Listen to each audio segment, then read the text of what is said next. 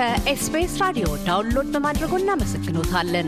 ሙሉ ፕሮግራሙን እንዴት ማድመጥ እንደሚችሉ ለመረዳት SBS dot com dot au slash Amharic ይጎብኙ።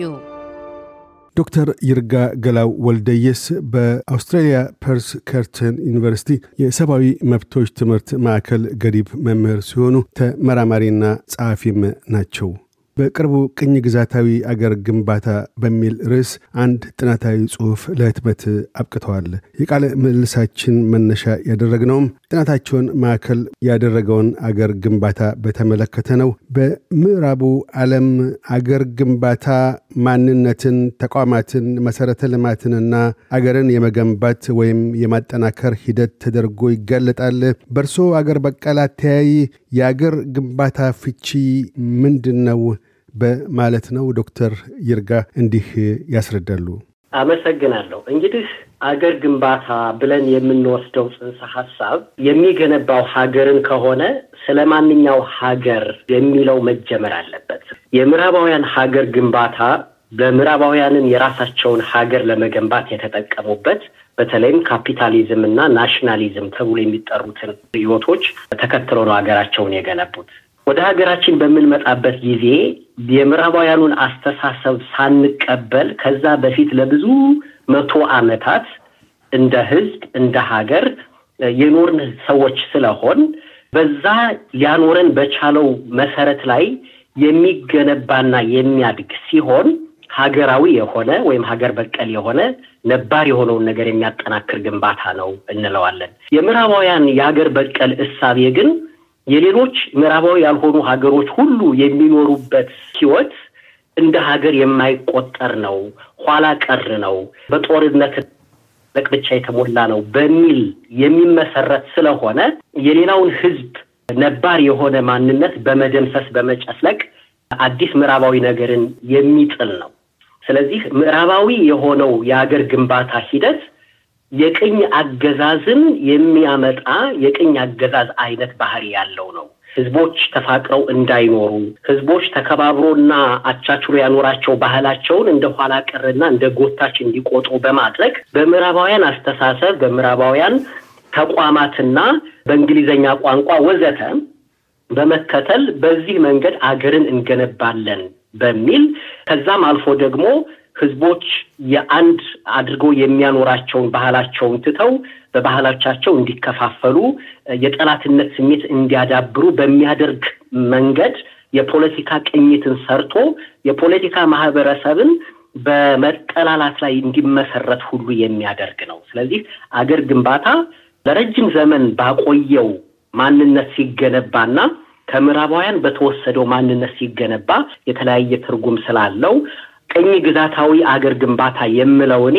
ከምዕራባውያን በወሰድናቸው የናሽናሊዝም እና የካፒታሊዝም አስተሳሰቦች ተመስርተን ሀገርን ለመገንባት ስንሞክር ነው ማለት ነው። በጥናታዊ ጽሑፎ ላይ እንዳመለከቱት የኢትዮጵያን ጉዳይ እንደዚሁ በምሳሌነት ነቅሰዋል።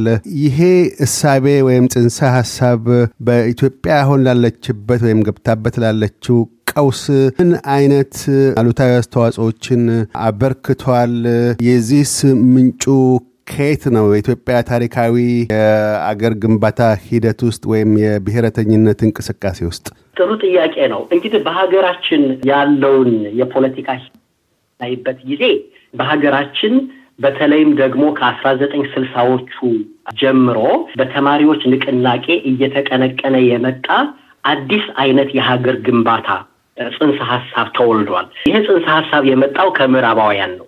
በይበልጥም በሶሻሊዝም ወይም በኮሚኒዝም የሚገለጥ ቢሆንም ኮሚኒዝም እና ሶሻሊዝምም ወደ ትልቁ የሶሻሊስት ደረጃ ለመድረስ በካፒታሊዝም ማለፍንና የምዕራባውያንን ታሪክ መድገምን የሚያካትት ስለሆነ እሱም ቢሆን በራሱ ምዕራባዊ ነበረ እና በዛ አማካኝነት በተማሪዎች ንቅናቄ አማካኝነት ወደ ሀገራችን የመጣው በህዝባችን ባህል ላይ የተጫነው የሀገር ግንባታ ጽንሰ ሀሳብ ሁለት ጽንፍ የረገጠ ነበረ። በአንደኛው ሀገራችንን የምንገነባው ልዩ ልዩ ብሔርና ብሔረሰቦች የየራሳቸውን እድል በራሳቸው እንዲወስኑ በማድረግ እነሱን እንደ ኔሽን ራሳቸውን እንዲያስቡ በማድረግ ከዛ በኋላ ነው ወደ አንድነት የምናመጣቸው በሚል እና በሌላ በኩል ደግሞ አገራችን ውስጥ ያሉትን ህዝቦች የመደብ ልዩነት እንጂ የማንነት ልዩነት ስላልነበራቸው ሁሉንም በአንድ ላይ አምጥተን አንዲት የሆነች አገር እንገነባለን በሚል በሁለት ጽንፍ ላይ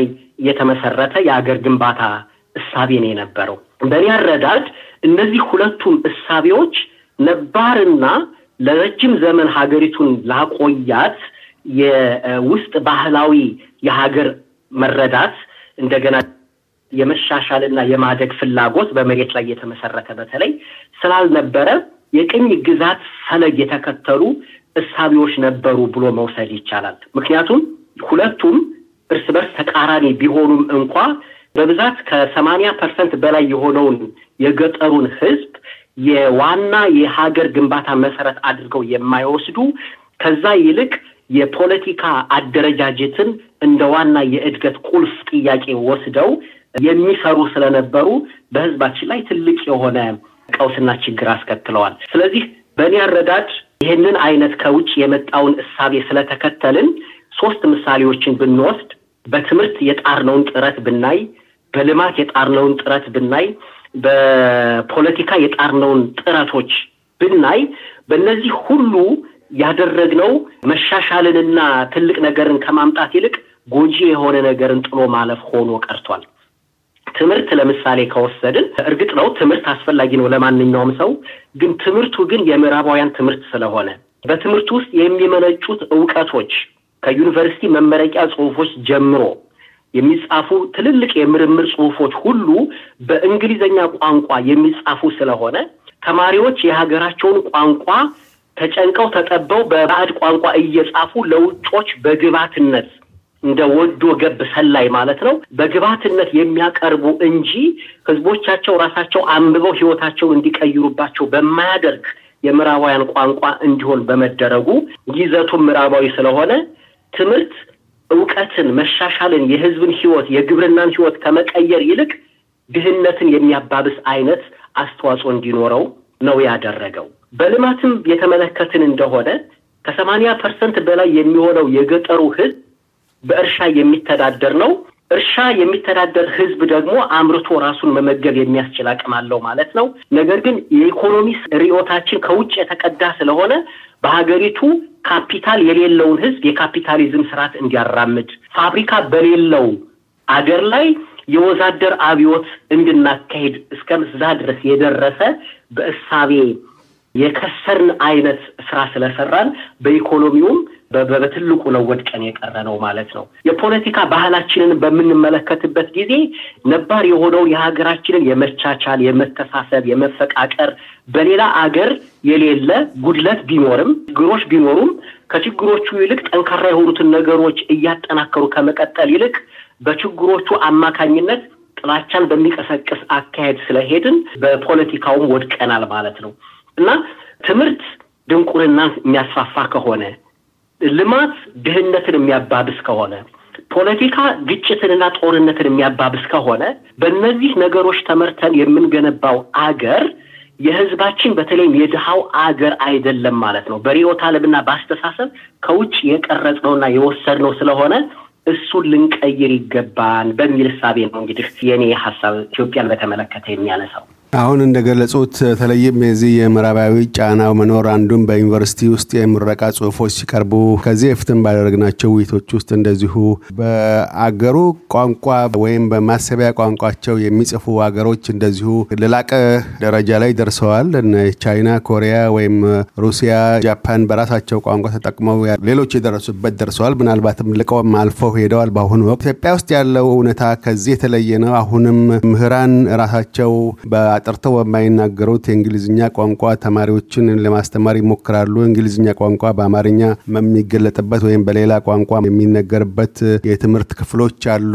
ይሄ በሆነበት ሁኔታ በተለይም ደግሞ ትንሽ ፊደል የቆጠረ ወይም እንግሊዝኛ ቋንቋ ጉራማይ ላይ የሚናገረው ሰው አዋቂ አድርጎ ራሱን በሚመለከትበት ሁኔታ ውስጥ መዋቅራዊ የሆነ ጥኖ ስላለው ይሄንን እንደምን መፍታት ይቻላል? እንደምን አገር በቀል በሆነ መልክ ያንን ቀይሮ ወይም ምዕራብ ተኮር ወይም ዩሮ ተኮር ከሆነ ወይም በእርሶ ቋንቋ እንደጠቀሙት በወረቀቶ ላይ እኛ ግዛታዊ ከሆነ አገር ግንባታ ተላቆ አገር በቀል ወደሆነ በግብር መቀየር ይቻላል?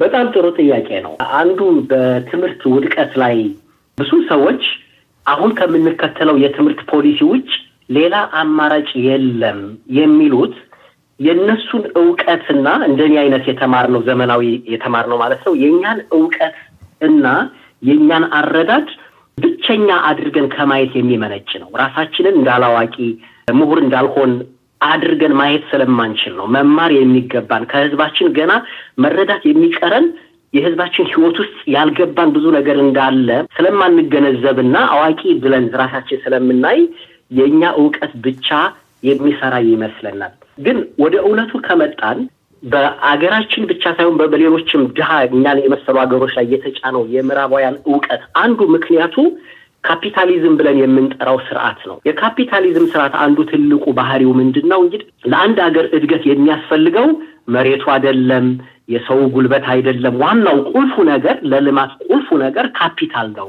ገንዘብ ነው ብሎ የሚያምን ነው። ስለዚህ ከሌላው ነገር ሁሉ ለካፒታል የበለጠ ትኩረት የሚሰጥ ስርዓትን በምንከተልበት ጊዜ ካፒታል ለማደግ በርካታ የሆነውን ሰው በድህነት ውስጥ እንዲወድቅ ማድረግ አለበት። ምክንያቱም ካፒታል ለሁሉም ለብዙ ህዝቦች የሚከፋፈል የሀገሪቱ ኢኮኖሚ በሚጠቅም ደረጃ የሚደራጅ ከሆነ ጥቂት ሀብታሞች የበለጠ ሀብታም የሚሆኑበት ሁኔታ ካልተፈጠረ ካፒታሊዝም ትልቅ ሊሆን አይችልም። ይህን ደግሞ ወደኋላ ሄደን የምዕራባውያኑን የራሳቸውን ታሪክ ብናይ በዚህ የመጀመሪያው የካፒታሊዝም ስርዓት እነሱ ሲጀምሩ ያደረጉት ምንድን ነው? ገበሬዎቹን በኃይል በማፈናቀልና በማስወገድ እርባታ እና ወደ ውጭ ኤክስፖርት ለሚያደርጓቸው ነገሮች ነው ያዋሉት። ያን እነሱ ሲያደርጉ ግን ያፈናቀሏቸውን ገበሬዎች ወደ ሰሜን አሜሪካ፣ ወደ ደቡብ አሜሪካ፣ ወደ አውስትራሊያ፣ ወደ አፍሪካ በቅኝ ገዥነት በተለያየ የስራ ተግባር ውስጥ እንዲሰማሩ አድርገዋቸዋል። ምክንያቱም የካፒታሊዝም ስርዓት መሬት የያዘውን ድሃውን ህዝብ ሳያፈናቅልና ሳይነቅል ካፒታልን ማሳደግ ስለማይችል እነሱ ይህንን ሲከተሉ የተፈናቀለውና የተጎዳውን ህዝብ የሚያፈሱበትና ወስደው እንደገና ሀብታም የሚያደርጉበት የሌሎችን ሀገሮች ወረው በቅኝ ግዛት ይዘው ነበር። ይህንን ስርዓት በሀገራቸው ላይ እንዳለ ገልብጠውና ኮርጀው እንደ ነጮቹ እንሆናለን የሚሉ ህዝቦች ግን ይህንን የካፒታሊዝም ስርዓት እያስፋፉና እያጠናከሩት በሄዱ ቁጥር ታች ያለው ድሃው ህዝብ የራሱን ሰርቶ አርሶ የሚበላበትን resource ማለት ግብአት ሁሉ እያጣ ስለሚሄድ ከሌላ ሀገር ሄዶ ህይወትን ማቋቋም አይችልም። ወደ አውስትራሊያ፣ ወደ አሜሪካ መሄድ አይቻልም። ኢሚግሬሽን አለ፣ ብዙ ብዙ ብዙ አጥሮች አሉበት እና አንዱ ትልቁ ችግር የምንከተለው ስርዓት የቱን ያክል ህዝባችንን የሚጎዳ እንደሆነ አለመረዳታችን ነው።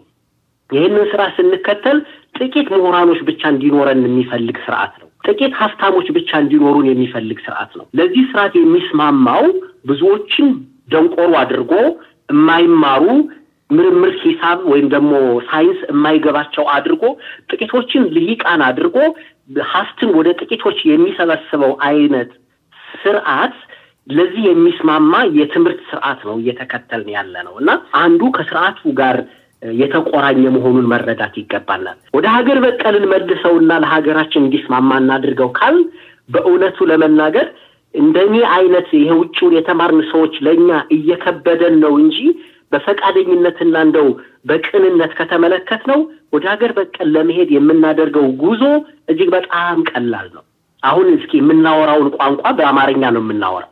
በእንግሊዝኛ ቢሆን ይህንን interview የምናደርገው በዚህ መንገድ በስሜትና በጥልቀት ሀሳባችንን መቀየር እንችላለን? ስለዚህ ወደ አገር በቀል እንሂድ ብለን ወደ ራሳችን ቋንቋ ስንሄድ የምንለፋው ቋንቋችንን ለመግባባት የምንለፋው ብዙ ነገር አይደለም፣ እንግሊዝኛ ከምንለፋው ጋር ሲወዳደር ማለት ነው። በፖለቲካውም ከሄድን ደግሞ በህዝባችን ውስጥ አብሮ ለማኗኗር የሚያስችል ባህል አለ፣ የመከባበር ስሜት አለ። ስለዚህ ያንን በመጠቀም አዲስና ህዝቦቻችን የሚያቀራረብ የፖለቲካ ባህልን መገንባት እንችላለን። ስለዚህ የትምህርት ስርዓቱ ዋናው ምክንያት ጥቂቶችን ብቻ ለመጥቀም የተዘጋጀን ስርዓት በህዝባችን ላይ ጭነን በዛ የምንመራ ስለሆነ እሱን ከመቀየር ጋር የሚያያዝ ነው ብዬ ነው የማምነው። ከዶክተር ይርጋ ገላው ወልደየስ ጋር ያካሄድነው ቃለ ምልልስ በዚሁ አልተቋጨም። በቀጣዩ ክፍል ስለ አገር በቀል ብሔረተኝነት፣ የጎሳ ፖለቲካና ካፒታሊዝምን አስመልክተው ይናገራሉ። እያደመጡ የነበረው የኤስቢኤስ አማርኛ ፕሮግራምን ነበር። የፕሮግራሙን ቀጥታ ስርጭት ሰኞና አርብ ምሽቶች ያድምጡ። እንዲሁም ድረገጻችንን በመጎብኘት on demand እና በ SBS mobile app ማድመጥ ይችላሉ። ድረገጻችንን SBS dot com dot au Amharic ን ይጎብኙ።